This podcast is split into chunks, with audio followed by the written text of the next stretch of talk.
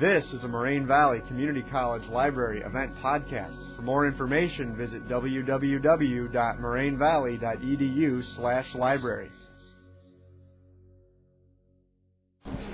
Good afternoon, everybody. Welcome to the library. It's great to see so many of you here. Thank you um, to the faculty members who brought classes.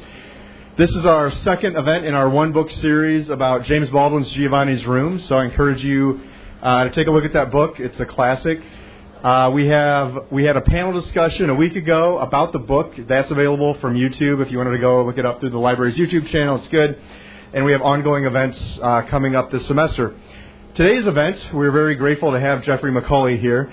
Uh, we wanted to um, have a way into this broader conversation. Um, we hear so much in our in the media these days about same-sex marriage, um, marriage equality, um, this acceptance of LGBTQ people, but there's broader conversations going on within that community, those communities in some ways.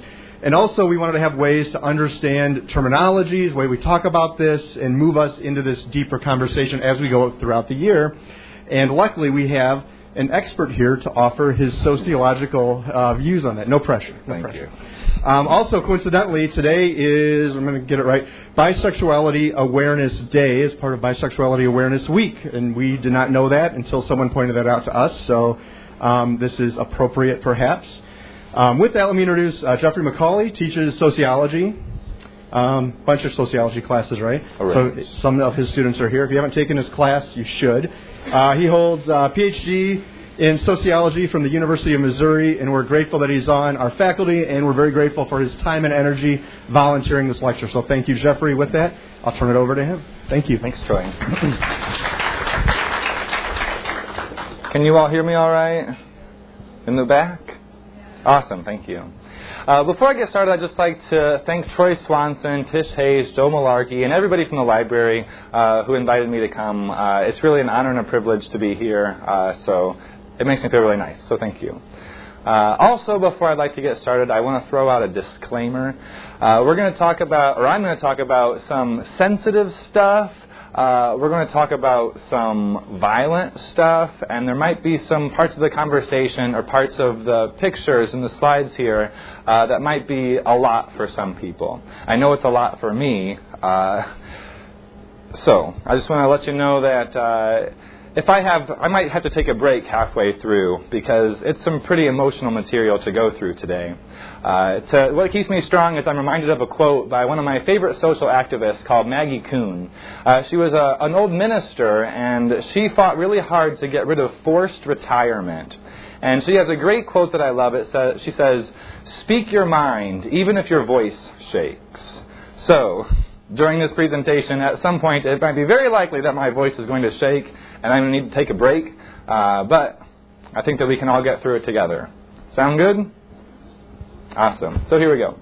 Uh, so my presentation is basically divided into four different sections here. We'll start. Ooh, I'll trip over that.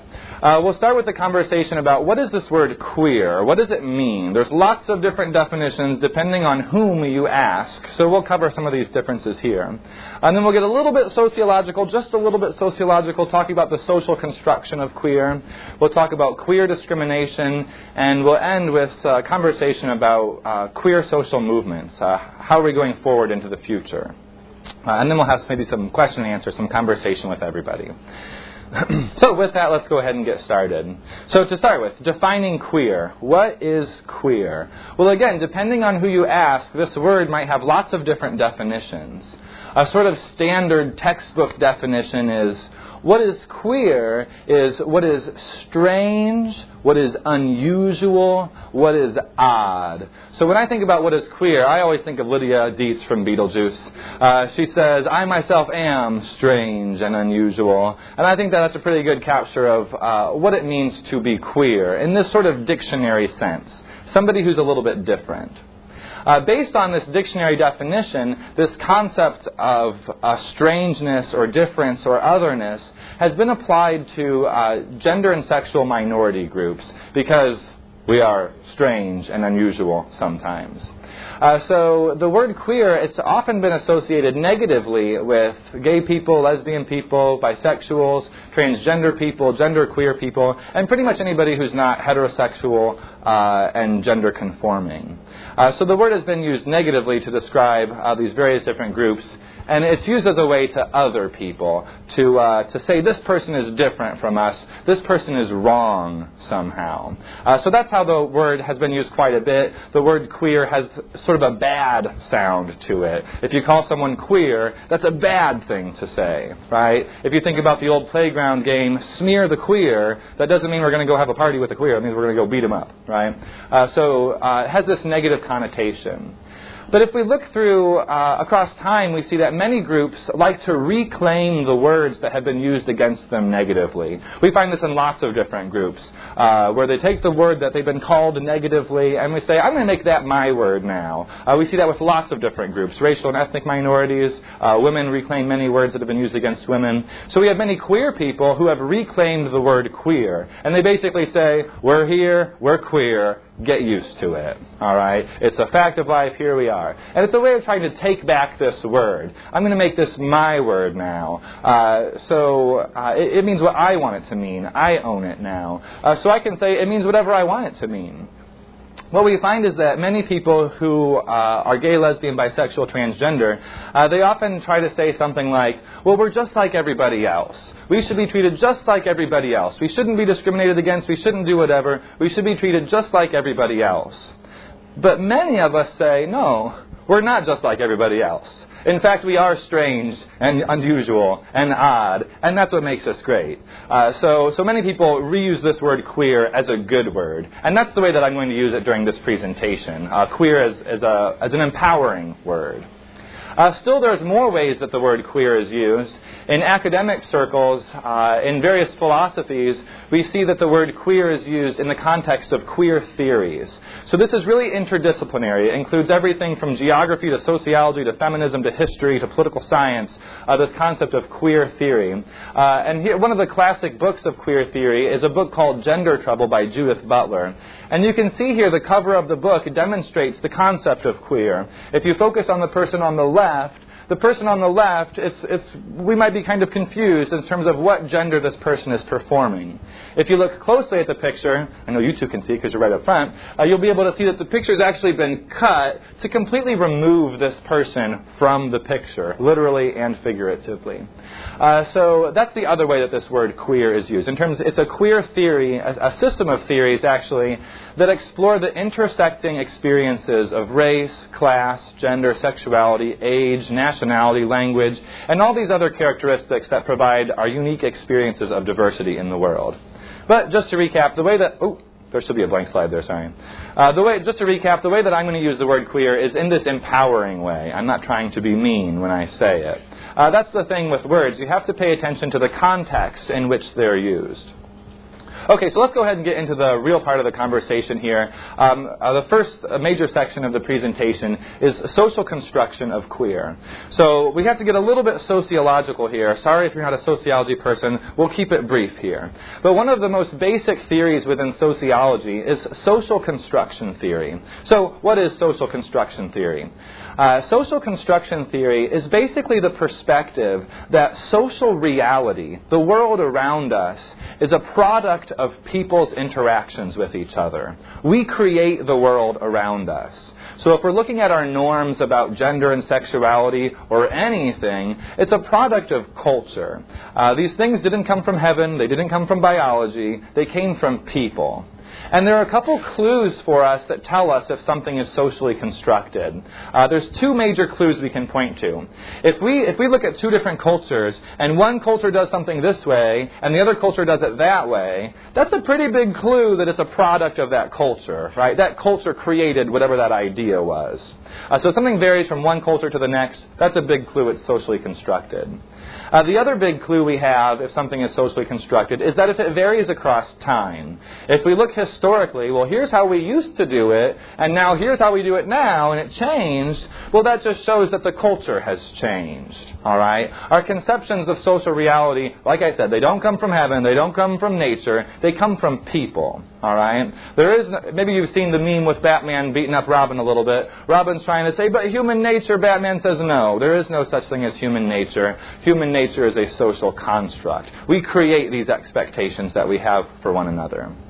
Uh, so now that we have a basic understanding of what social construction theory is, let's look at how queerness has been socially constructed. How has queerness been created uh, depending on the culture, depending on the time period, and so on. To start with, I'd like to start with religious constructions of queer, of queerness. Uh, so, what do our major world religions have to say about queerness? If we look around the world, we're going to find lots of different religions, which are all a product of their own societies. Uh, we'll find lots of different religions with lots of different takes and perspectives on gender and sexual minority groups. Uh, we find some religions that are hostile, some religions that are welcoming. Uh, but all these religions are just a product of their own culture. So let's look at what some of these religions have to say. If we look in the Hebrew Bible, which Christians refer to as the Old Testament, we see all sorts of uh, rules and conversations regarding sexual behavior. Uh, one that's pointed to quite frequently is Leviticus 18:22. Leviticus 18:22 says, "Man shall not lie with man as he does with a woman, for that is an abomination." So here we have this guy that got that tattooed on himself uh, Leviticus 18:22. I don't think this guy got too far into the Bible though, because Leviticus 19:28 says you're not supposed to get tattoos. Uh, so uh, I think he once he got to Leviticus 18:22, he just kind of quit reading after that. Uh, but anyway, we can we can point to various passages in the Hebrew Bible that have some sort of uh, some interpretations that people have uh, regarding gender and sexual minority groups. Uh, we could also look in the New Testament uh, within Christianity, and if we look in the book of Romans, Romans 1:26, it describes men who give up the natural use of women. Now, I don't know if women have a natural use, uh, but according to this, many people believe that women's natural use is to ful- fulfill men's sexual fantasies. Uh, so men who give up this natural use of women uh, are described as shameful uh, in Romans 126.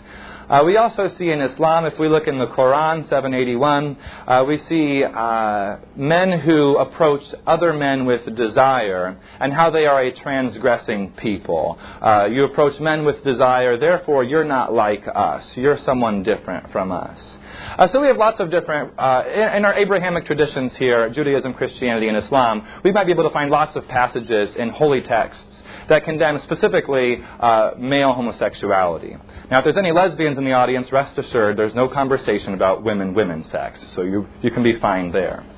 Uh, now, so these are some religions that maybe have maybe a negative perspective, a negative construction of queerness. But we also have religions and spiritualities that have a more positive construction of queerness.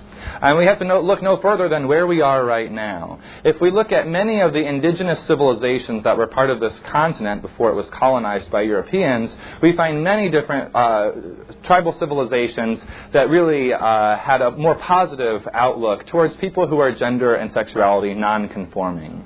Uh, we could look at the Lakota Sioux, we could look at the, uh, the Zuni, many different civilizations of indigenous peoples here who welcomed gender and sexual diversity. Uh, so here we have a person who is from the Zuni uh, civilization. Uh, this picture was taken in the 1800s. It's a uh, the person can be called lots of different things. Many people refer to these people as a two spirit person. And what two spirit means is having both the masculine spirit and the feminine spirit. And these people were actually revered in their cultures. They were often the community leaders, they were often the spiritual leaders. Uh, they were often viewed as being so special that the Great Spirit gave them both the masculine and the feminine. So they're two spirit. All right. Uh, so, and, th- and, we find this in lots of different indigenous civilizations to this continent. The idea of a two-spirit person being respected and revered. So it's interesting how in some cultures, with some religions, uh, gender and sexuality non-conforming people are revered and respected, and in other religions they're reviled. But the important thing to remember is that religion is just a product of society. Religion varies from culture to culture, so it's also socially constructed. We can see how relig- the religious constructions of queerness have been used to inform the next part of the talk, which is the criminal constructions of queerness. So many old laws and penal codes were based off of religious uh, beliefs and religious uh, systems. So we see lots of examples of laws enacted against gender and sexuality non-conforming people uh, with religion in mind. Uh, so to start with, we could talk about sodomy laws. Uh, sodomy laws uh, basically sodomy laws are going to vary from place to place in terms of what the law actually is talking about. But we find many sodomy laws that explicitly say that unnatural sex is forbidden. And depending on where you are, whatever that unnatural sex is might be a wide variety of things. It might be sex outside of marriage, uh, it might be anal sex, it might be masturbation. Uh, in lots of different places, people define uh, sodomy as just this unnatural sex whatever that means. All right, but we find that many people have, or many civilizations and, uh, and governments have taken this idea of sodomy, unnatural sex, to refer specifically to uh, male homosexuality. The word sodomy comes from uh, the word Sodom, Sodom and Gomorrah, the towns in the Bible that uh, you know people believe had homosexuality happening there. Uh, so if we look, we can see lots of examples of civilizations with sodomy laws, and we can start right here in the United States. Uh, Oh, there's laws there. Sorry, I forgot to show you my criminal picture. Uh, if, so if we look in the United States, uh, we have to go just a little bit back in history, but when we were still colonies here, all right? We had the New Haven colony. So you see uh, Connecticut here. Uh, so there's Connecticut. We had this little New Haven colony, which was eventually taken over by the colony of Connecticut, but for a while it was its own colony. And in New Haven, in the New Haven colony, uh, male homosexuality uh, was criminalized through sodomy laws, and the punishment was the death penalty. All right, this was the penalty in New Haven, in Connecticut, uh, in 1860 or 1665. Uh, so we can see there's a, there's a long history in, in this country of having these laws. If we look into the future, which is still the past, I guess, but if we look going to the future from 1665, uh, we can see that many states had sodomy laws and they were slowly repealed over time. So let's look at our map here. Uh, if we look at Illinois, because that's where we are. It's a good place to start, right? Illinois repealed its sodomy laws prior to 1970, but it actually had some of the strictest sodomy laws. Uh, in Illinois, uh, if you had, if two men had consensual sex, not talking about rape, talking about consensual sex, that would be associated with a one to five year jail term, a 100 to 500 dollar fine, and 500 lashings, 500 times of being whipped all right, uh, for male male homosexuality. But thank goodness, uh, Illinois repealed its sodomy laws prior to 1970s. And if you look as the colors get a little bit darker, uh, you can see as the decades go by. The light orange repealed, they were repealed in the 1970s. The dark orange were repealed in the 1980s. The light red were repealed in the 1990s. Don't steal your books. Uh, the medium red was repealed in 2000 2002. But it's the dark red states uh, that are really interesting. Our southern states, Michigan, uh, Idaho, Utah. Uh, if we, if, we, look at the dark red states, uh, these states never actually repealed their sodomy laws. And it took the federal government in 2003 to say, okay, we're going to make this the law of the land. In 2003, the federal government then effectively repealed all of the states' sodomy laws that hadn't yet repealed them. So this begs the question question, had the federal government not repealed these laws, who knows, you know, if they would still be in place in some of these states, right? Okay, so that's, that's, looking at the United States. Let's do some cross cultural examples. Uh, if we look around the world, there are tons of countries that have anti sodomy laws. Far too many for me to even try to list here. Uh, so I figured we could focus on maybe some of the more significant ones. If we look at, for instance, India, Sierra Leone, Singapore, Tanzania, Uganda, we're going to find that these countries have uh, life in prison sentence for sodomy. So, uh, consensual homosexual sex results in life in prison in jail. Um, but that's not nearly as bad as if you were in the 10 countries that come with the death penalty still today. If we're looking at uh, Ethiopia, Iran, Iraq, Mauritania, Nigeria, Qatar, Saudi Arabia, Sudan, United Arab Emirates, and Yemen, uh, all have the death penalty associated with consensual gay sex, basically. Uh, in many cases, it's a function of Sharia law that applies specifically to Muslims. Uh, but we, we see that in 10 countries, you might be put to death for consensual gay sex. Another place in history that we sometimes forget is Nazi Germany. Uh, we have lots of conversations about who died in Nazi Germany, but we often forget that it was also uh, gay people and, gen- and, other gender and sexuality non-conforming people uh, who were killed in Nazi Germany. All right, so uh, those are some laws looking at same-sex sexuality, but we could also find laws that had to do that had to deal with uh, uh, gender expression, all right, for transgender people specifically. Uh, and here we can come, come back to the United States. If we look in New York State, the New York Penal Code has all sorts of laws, and I promise I'm not going to read all this to you. Uh, but this is an old law that's in the books in New York State, and subsection, and it's a, it's a law about loitering. And there's a specific section, Section 4, that's been used to police transgender people. And if you, in the front, you can see it now. Uh, but uh, basically, what it has to do with is people who wear quote unquote inappropriate clothing. All right? And what the New York State Police interpreted this law to say that if any person was wearing less than three articles of gender appropriate clothing, then that was considered loitering and you could be arrested. All right? So if we're talking about a transgender man, for instance, someone who was born and identified as female, but later identified himself as male, uh, and this person is, you know, going about his business in town wearing men's clothing, men's trousers, underwear, shoes, and shirt and whatnot, uh, if he was stopped by the police, uh, the police would uh, search him and find out that he, they would identify him as female and say that he was not wearing three articles of gender appropriate clothing and he would be hauled away to jail. All right. Uh, so, so we see that there's been laws that have been put in place to police the behavior of all sorts of gender and sexuality nonconforming people. So there's, there's a long history of problems with law here.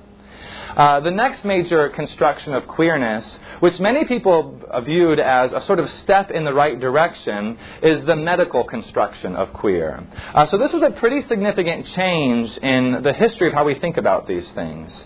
Prior to this, prior to the medical constructions of queerness, uh, like we said, people understood that you were a sinner, or people believed that you were a criminal, uh, that you did something wrong. With the medical construction of queer, there was a very different stance. It wasn't that you did something wrong, it's that you were sick. All right? So rather than punishing this person, we needed to help this person. So, in some ways, many people really did believe that it was a, a great step in the right direction. Uh, but as we're going to find out, there are still some problems with this medical construction of queer. So, let's explore those. Uh, first, we'll talk about homosexuality, and then we'll talk about gender expression. Uh, the American Psychiatric Association. Oh, there's the medical sign. Sorry about that. I forgot to put all these pictures in here. There's too many slides to keep track of. Uh, the American Psychiatric Association uses something called the Diagnostic and Statistical Manual of Mental Disorders. This is basically like a handbook that outlines all of the mental disorders that exist and what are the criteria for having those mental disorders.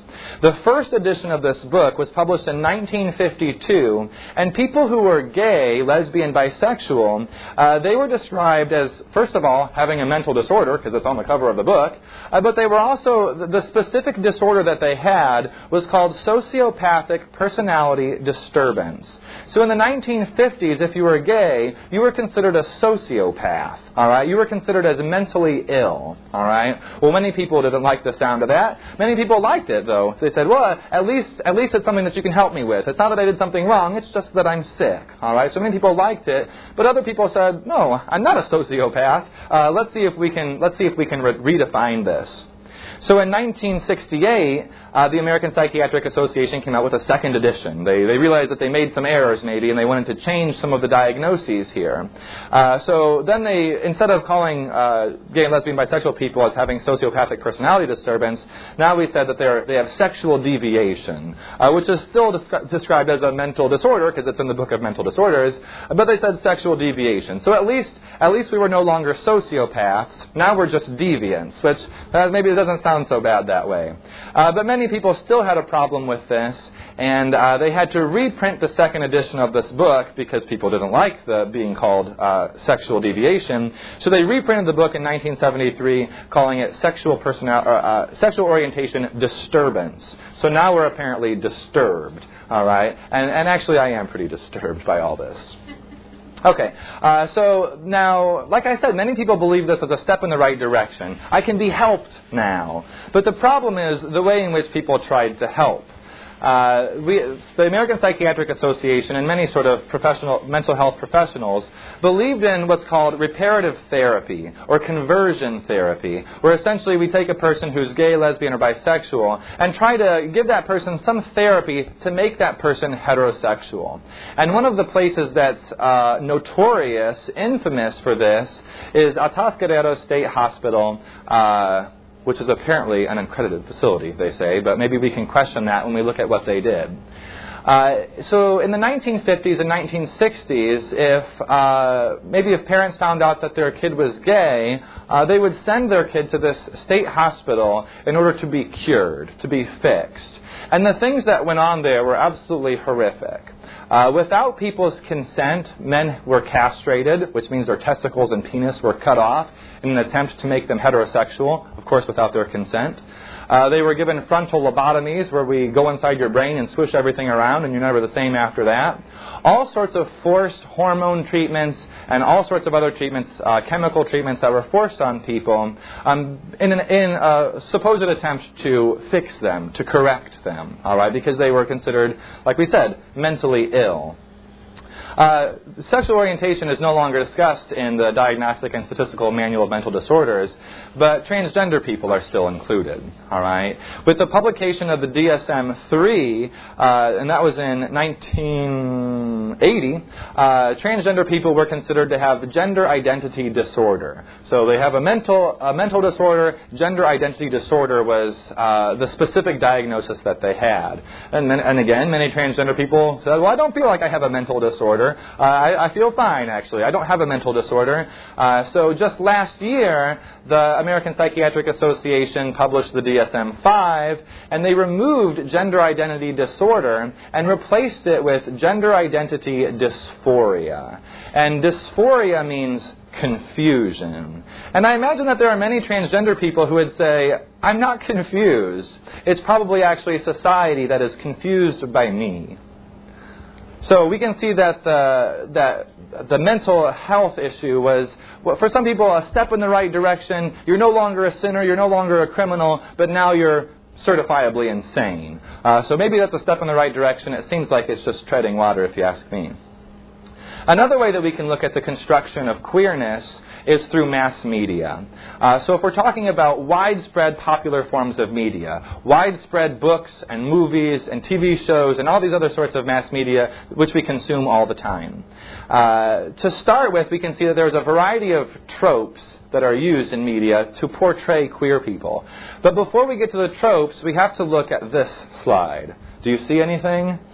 Exactly. For the longest time in mass media, there was no representation of queer issues whatsoever. All right. So if we're looking at what were the most popular movies, the most popular books, the most widely disseminated uh, pieces of mass media, didn't really have any representation of queer people whatsoever. So young queer people who are consuming mass media really had the idea that we were alone, that there was no one like us, because we couldn't see in the world anyone who was portrayed who, who looked like us, who acted like us. All right? And slowly, across time, uh, ma- major forms of mass media did start to include the voices of gender and sexuality nonconforming people, queer people. And here we can start to look at the tropes that they came up with. The first trope is the stereotype trope. So we all know what a stereotype is. That's when we overgeneralize about a population. We kind of lump everybody together and we exaggerate some characteristic and say, well, they're all that way, right? Uh, if we look at when lesbians first started becoming uh, visible in mainstream mass media, pretty much the only lesbian you would ever see would be a butch lesbian, a masculine woman. So if we look at the writings of Radclyffe Hall, The Well of Loneliness, The Unlit Lamp, we're going to find uh, a masculine image of a lesbian. Now, of course, we have all different types of lesbians, and thank goodness for all of them. We have feminine lesbians and masculine lesbians and genderqueer lesbians. But for the longest time, all you would ever see was this butch masculine idea of lesbian. And we find the opposite with gay men, of course. We have Jack from Will and Grace. I'm sure we've probably seen countless examples of the gay man on TV who's going to come over and redecorate your house or give you a makeover or show you uh, how to apply your makeup or something like that. The stereotype trope.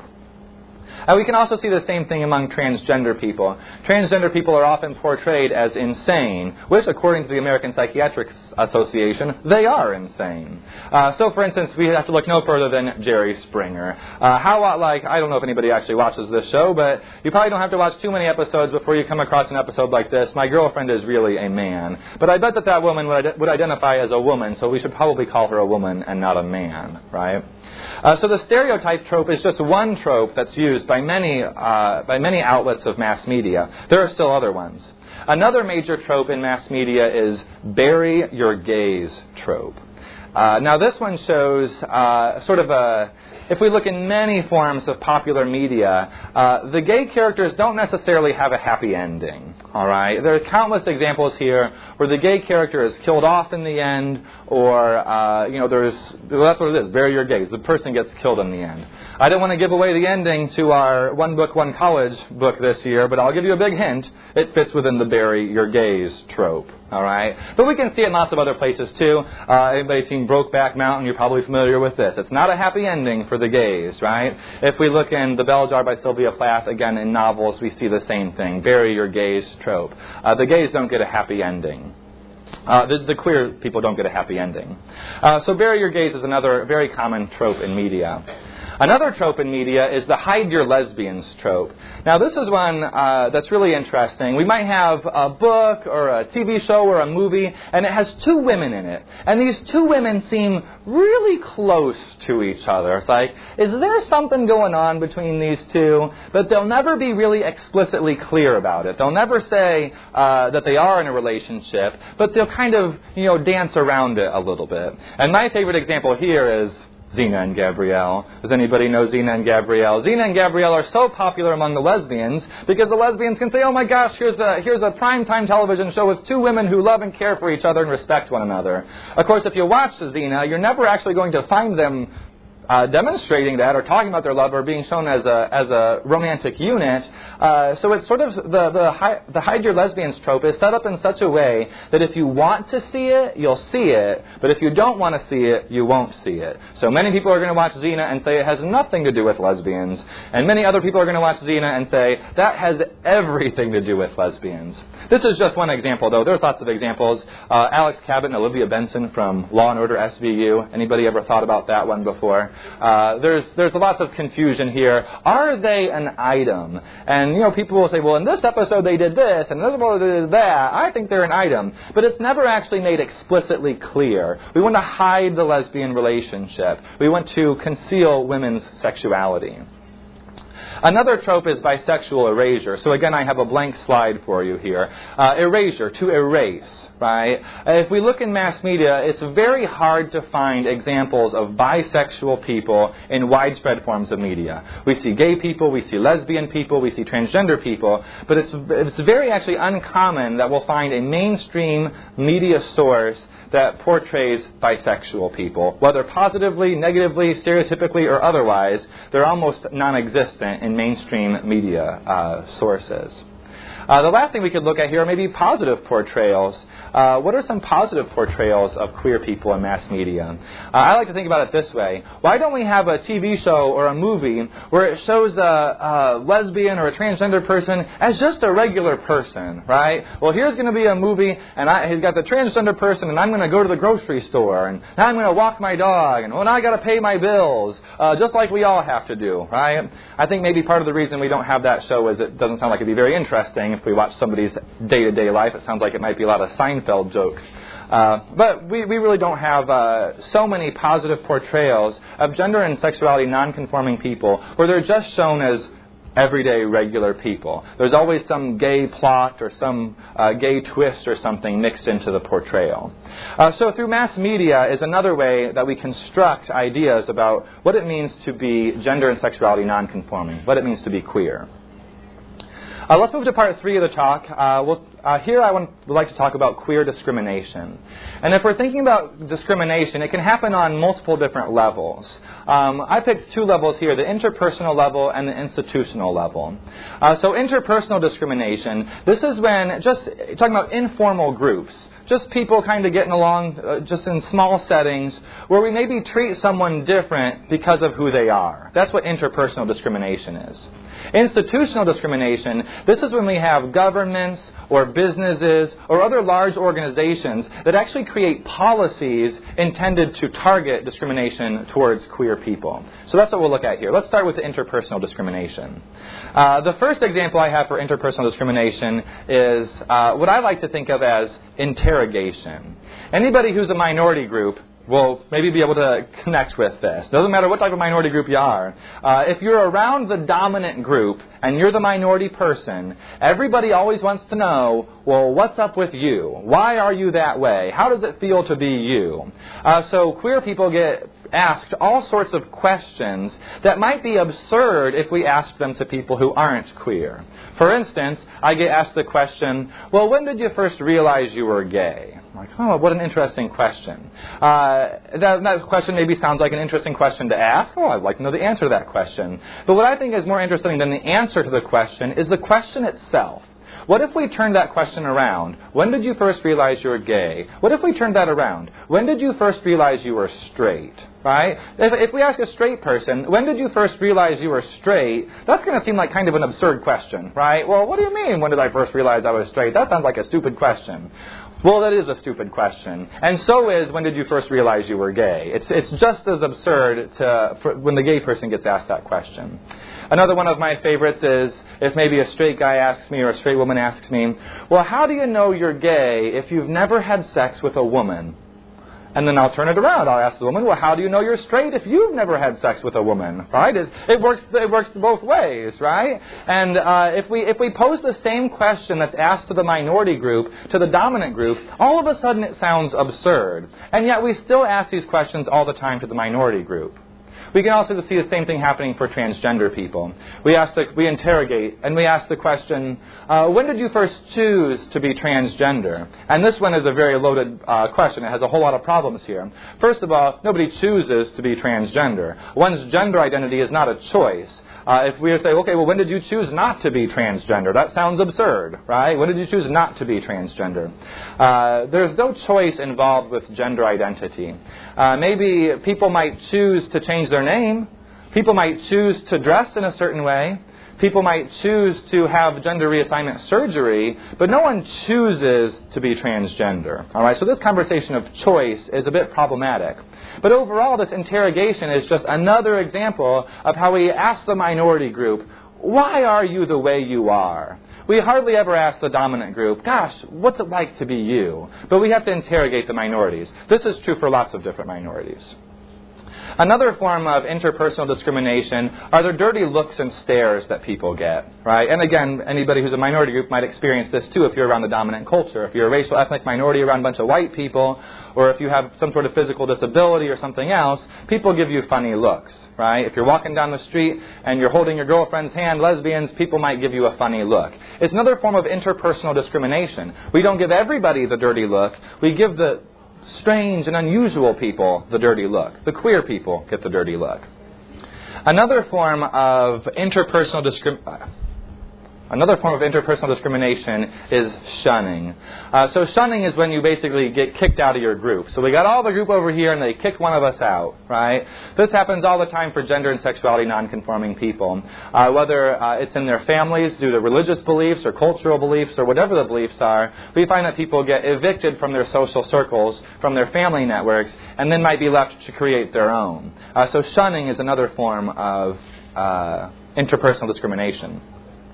The last form of interpersonal discrimination that I'll talk about is what many people call bullying. And I actually despise the word bullying. Uh, this is, when I think of bullying, this is what I think of. I think of a cute little clip art picture, all right? Bullying, the word bullying doesn't really capture the horrific nature of this violence. So instead of saying bullying, I like to use the language that the criminal justice system uses, which is assault and battery. According to common, uh, according to common law, assault is when you threaten someone with violence, and battery is when you actually commit violence against someone. I don't say bullying. bullying makes it sound like it's not as bad as it actually is. I say assault and battery. And what we find is assault and battery happens all the time to queer people, from grade school well into adulthood. All right, we have all sorts of queer people in grade school who are assaulted and battered every single day in school growing up. Uh, even as an adult, uh, we experience assault and battery. Uh, I myself, earlier this month, I was walking home in my own neighborhood. Sorry if this is too graphic for you. In my own neighborhood, I was walking home and I was attacked I might be emotional here. I was attacked from behind. I was slammed to the ground, choked, and called a fag by a uniformed Chicago police officer. This was in my neighborhood when I was walking home. This is not an, I wish I could say this is an isolated incident, but it's really not. This sort of thing happens all the time. If we hear in the news all the time conversations about oppression for racial and ethnic minorities by police, but we hardly ever hear the conversations in news about oppression against queer people by police. Uh, I'm not trying to say all police are bad, but queer people have a long history of oppression by police. Uh, this assault and battery has life and death consequences for us. If we look at suicide among queer teens, it is significantly higher than any other population. Uh, now, the statistics are really hard to measure here uh, because it's really hard to figure out how many people are queer because many people aren't out, and many people, who, many people who commit suicide don't leave a suicide note. So it's kind of hard to figure out the statistics here. But according to the best statistics that we do have, we find that lesbians, gay people, and bisexual people uh, attempt suicide four times as often as heterosexual people do. Uh, youth, I'm talking about teenagers in high school, they're four times as likely to attempt suicide than heterosexual teens. All right? And we're already talking about a very small percentage of the population, LGBT people. So if, we, if they're even more likely to commit suicide, we're losing even more of our community. Same thing with transgender people. Same thing with the statistics, too. It's hard to capture the, the weight of the statistics here because people aren't always out and people don't always leave notes. Uh, but if we look again at the best research we have, uh, at least half of all transgender people have either seriously contemplated suicide or actually tried it or actually were successful at it. At least half have seriously contemplated suicide. And when I say seriously contemplate, I mean like planned it out and figured out what am I going to do? How is it all going to work? And maybe even tried to do it. At least half. We don't have half of all cisgender people trying to commit suicide. Cisgender is people who aren't transgender. Uh, so we see extremely high suicide rates among uh, queer people. We also see extremely high rates of murders for queer people. Uh, there are so many names that could be listed off here. I thought about telling the story of Brandon Teena or Matthew Shepard. There's so many names, though, that you know, I could talk all day and we would never be done. Just in 2014 alone in this country, every month someone is murdered. Uh, so I, I, can't tell you all these names because there are far too many of them, and we don't know all of them. But I can tell you about one story. Uh, this is a upstairs lounge. This is a bar that was in New Orleans. And this is in 1973, the upstairs lounge. Uh, it was an upstairs bar. There was only one way to get in the front door. There was no back door. It was a gay bar. Uh, we had people who threw Molotov cocktails, which are basically like a fire bomb, into the bar and then barricaded the door shut. All right? Everybody inside died. If we look at the picture here, this is taken the next evening uh, afterwards. But all, that whole night, nobody cleaned up the scene. The whole next day, nobody cleaned up the scene. Nobody cared. We have this picture when they finally did get there. Here's a person who's trying to escape, this dead body of a person trying to escape. And it only became convenient to clean up later the next day uh, when, when we would get around to cleaning it up. All right?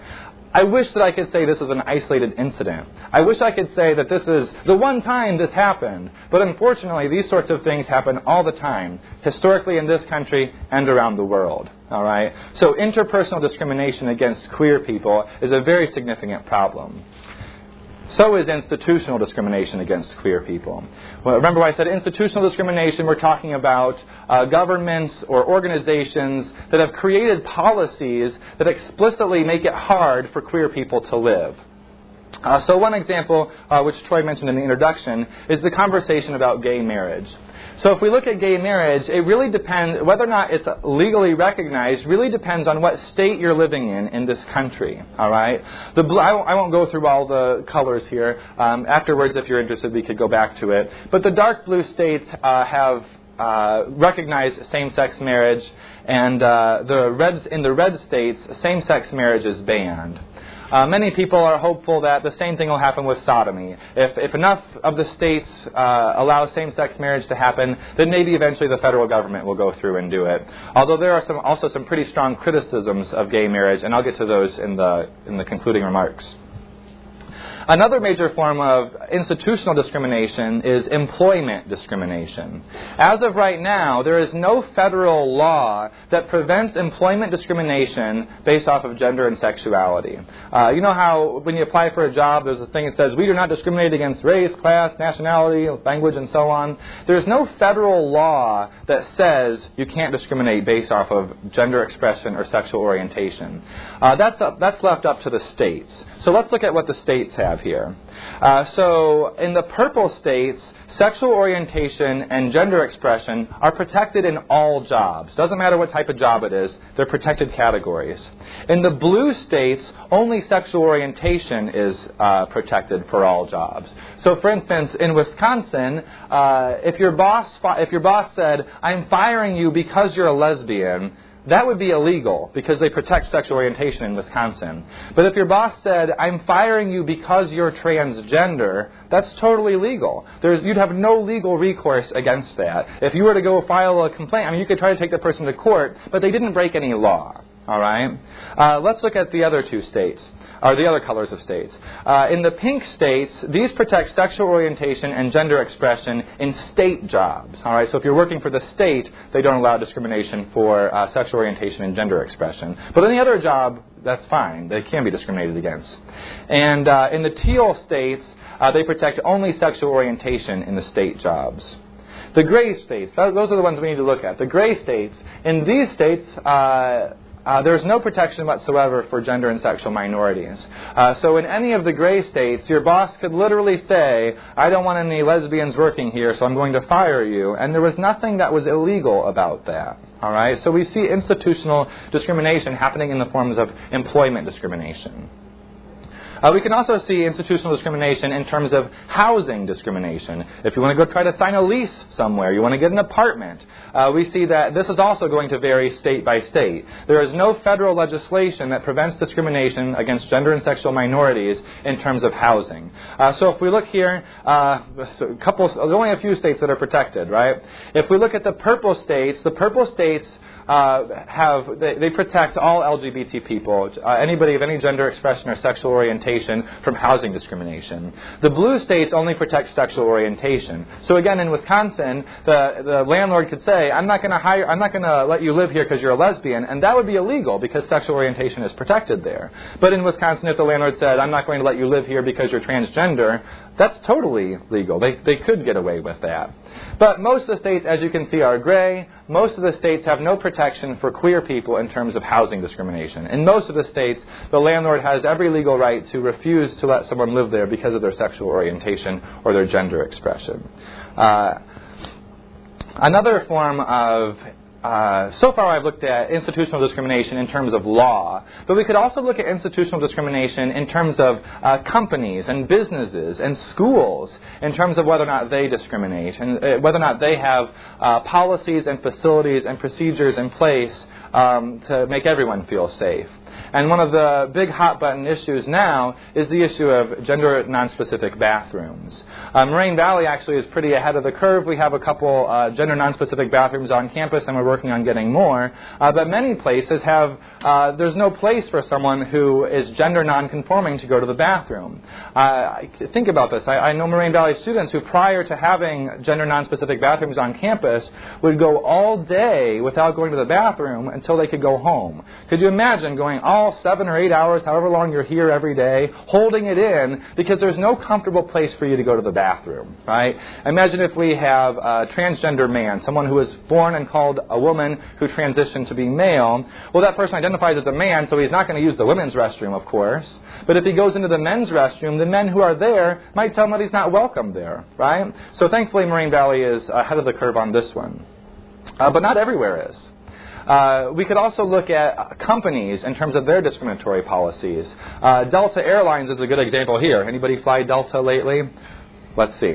Uh, Delta Airlines, in 1987, in a court case, Delta Airlines argued that if a plane crashed and there were gay people who died, Delta ought to be able to pay less to the survivors of that person's family because they probably would have died from AIDS anyway. This is, this is exactly what Delta Airlines argued in court. If a gay person dies in a plane crash, we should be able to pay their survivors less because they probably would have died from AIDS anyway. That was 1987. 1987 wasn't that long ago. Uh, so there's, you know, again, I wish that I could say that these are isolated incidents, but there are so many examples of the same thing over and over and over again that I just had to pick some examples to share with you. Let's move on to the last part of the talk here, uh, talking about queer social movements. So, if we have this history of oppression, where are we going from here? All right, how how can we change this? The modern queer social movement, uh, many people kind of say the modern queer uh, civil rights movement probably began with the Stonewall Inn riots. So here we have the Stonewall Inn, which is a gay bar, a, a, queer bar in New York City. It's still there. If you ever go on vacation, go check it out if you want to, uh, when you're 21. Uh, there's so at this bar they were constant the every weekend they would constantly be raided by the police. The police would go into this bar and try to be enforcing these laws. So they would make sure that nobody was dancing with someone of the same gender, or they would go there and make sure that everybody had at least three articles of gender appropriate clothing. And if you didn't, you would be arrested, you'd be hauled away, and all sorts of terrible things happen, including being beaten and raped and murdered. Uh, eventually, the queer people here got fed up with it, sick and tired of it, and they fought back. Uh, it, was the end of, it was the end of June in 1969. They rioted for days. Uh, and, and so this is sort of believed to be the catalyst of the modern gay rights movement. So if we look around the country, in, in many major big cities, we find at the end of June, uh, many cities have a Pride Festival, right? Chicago has a Pride Festival near the end of June. It's to, com- it's to commemorate the Stonewall riots. So here we have our Pride Parade, which, if anybody's been to one, this is probably a pretty tame picture of what you might see there. Uh, so, the, so, in terms of pride, it's uh, the pride parades and the pride celebrations. It's often viewed as, as a really amazing thing. It's a place where people can find community, where people can uh, realize that they're not alone, find other people who are like them. But it's not without criticism either. Queer people still bully each other, all right? I, or I said bully, sorry about that. Queer people still assault each other. Queer people still batter each other. And another problem with our queer pride parades is they're often brought to us by corporate America. So here we go. Gay Pride brought to you by J.P. Morgan Chase, right? Let's go ahead and help Chase out some more because they need some more help from us. Uh, so, so the Pride festivals happen around the country uh, at the end of June uh, to commemorate this. Uh, so that's one that's one form of social movement is just awareness uh, celebrations. Another social movement is this change for gay marriage, right? So I said I'd come back to this at the end. Many people are saying, "Oh, well, gay marriage it's it's it's happening. It's becoming it's becoming the law of the land. Isn't that amazing?" But it's also not without criticism, right? Many people who identify as queer believe that this gay marriage conversation conversation is not a conversation that we should be having. Uh, it basically kind of goes like this.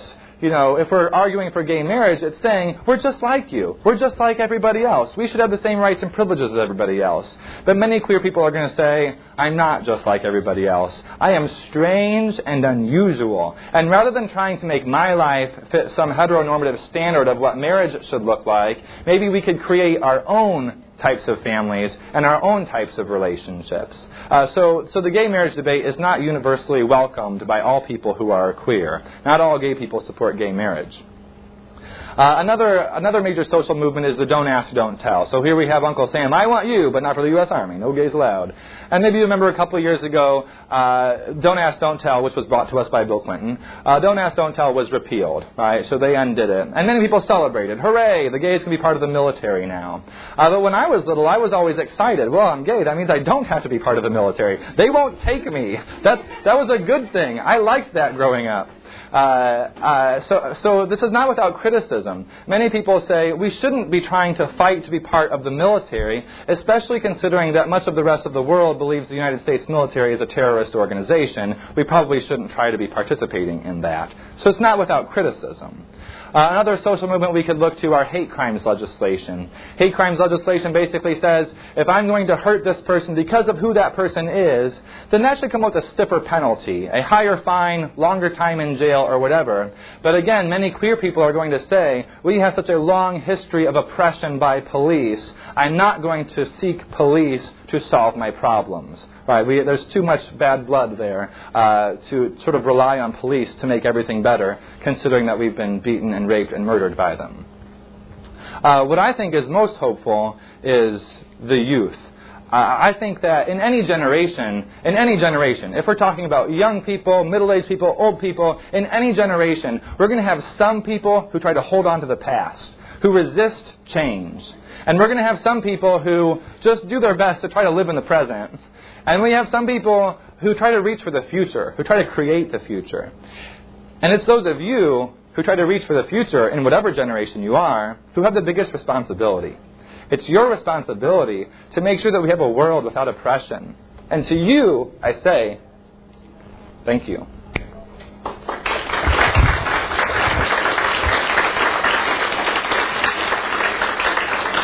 Thank you. Uh, so we have a little bit of time with question and answer. Uh, Troy's over here. He's got the microphone, so he's going to hop around. If anybody has some questions, uh, if you want me to go into some more detail with anything, uh, I'm happy to answer whatever questions we have until the class period session's over. I saw you first, then. I'm just curious, did anything happen to the policeman who attacked you? It's still under investigation. Do Yeah, the independent police- going to happen? I, Probably. I doubt it. But it's documented. That's all I'm concerned about, is that it's documented. I would be worried that he's going to come and do it to you again or something. That's why I documented it, because I figured if it's documented, then I'm probably not going to be attacked again, at least not by the same officer. But yeah, I'm worried about that too. And thank you for sharing such a personal. Yeah. This month. Are there any clubs here? Yes. Queer? Yes. Uh, we actually have a great student organization on campus. It's called GASP, Gender and Sexuality Progress. Uh, Judy's the advisor over here, uh, one, of, uh, one of the advisors. Uh, if anybody's interested in coming to the club, we meet every Thursday at 2.30 in U209. So come check out the club. Uh, queer, ally, everybody's welcome. So, yeah. Other questions? Maybe even define the term ally. I don't know if Oh, everyone knows that. uh, an ally is someone who's nice. Simple enough. I like a concise explanation. Other questions? Anything that makes sense I need to go over? More detail? Hey, there's one way in the back. Yeah, I'm coming. We got to have the microphone so that way everybody can hear the question when it gets asked. Um, I'm just wondering if why shouldn't why is it offensive to ask questions, interpersonal questions, when the gay community wants us to accept them? Is it isn't part of accepting understanding? Yes, totally. Uh, so I think here the question is like the whole interrogation thing, like why are you gay or how, when did you realize you were gay? I think a lot of times uh, it depends on how the questions are asked, right? If the question is asked from a perspective of radical wonder, where like I'm really genuinely inter- interested in you as a person and I want to get to know you better, well then that's an amazing question to ask, right? Like I'm really like I really want to connect with you. I want to understand your experiences. But if the question is asked in such a way as, well, gosh, there's something wrong about you. Why is it that way? Uh, then that's sort of a problem, right? It, it really depends on how the question's asked. So I, I completely agree with you. If the person uh, is is an ally, is friendly and nice, and is just really genuinely curious and respectful, then I think it's a great opportunity to have conversation uh, to move forward. I think that's great. Thank you. Other questions? Anybody? Be brave. Oh, there you go. Oh, wonderful.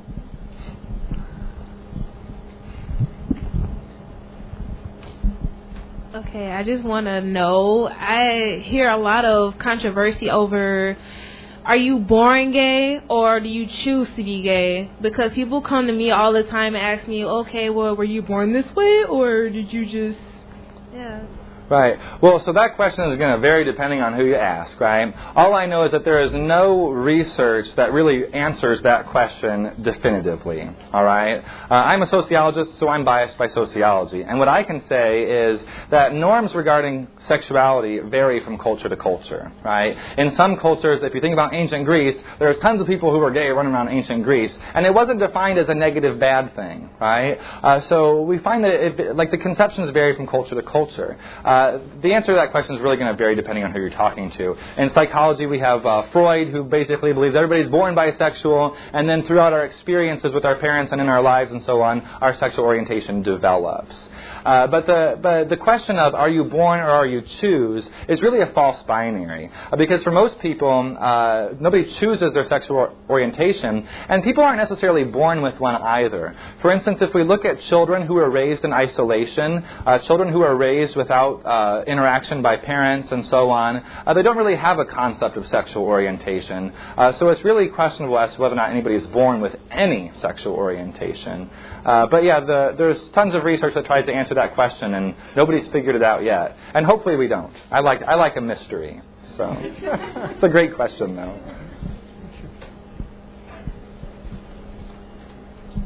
Hey Jeffrey, long time no see. Um, How's it going, my friend? I just had a baby boy. I know. I I saw the pictures. yeah.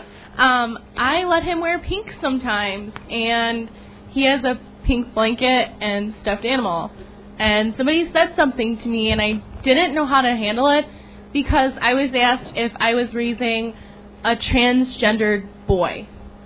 And how would you how would you deal with something like that? He's just he's 4 months old. like he doesn't know. that, that's probably what I would say. No. uh, thankfully, I'm not a parent, so I never have to deal with that. Uh, but uh, I, yeah, that's what I would say. Like, this child has no idea. And pink, oh, I'm so glad you chose pink. Because pink and blue, this is also socially constructed, all right? Uh, historically in the United States, we say today, like, pink is a color for girls and blue is a color for boys. But historically in this country, it was the opposite. We used to give, we used to dress our little boys in pink and we used to dress our little girls in blue. And that's actually still the, a popular convention in Poland, to dress the girls in blue and to dress the boys in pink. So anybody who's worried that putting a pink blanket on a boy is going to make the baby transgender or queer or some other way, uh, I think that person, you know, maybe doesn't really understand that the kid doesn't understand. You know, I don't know how I would handle that though. I honestly was kind of shocked. Oh, I was shocked, and I was kind of like, well, I guess he is gay and I left it at that. So um, that's perfect, Morgan. I don't know what else to say. Like that's why I'm like maybe Jeffrey would help me. I just like to leave people wondering. So whatever you could say to make them still be confused, even better.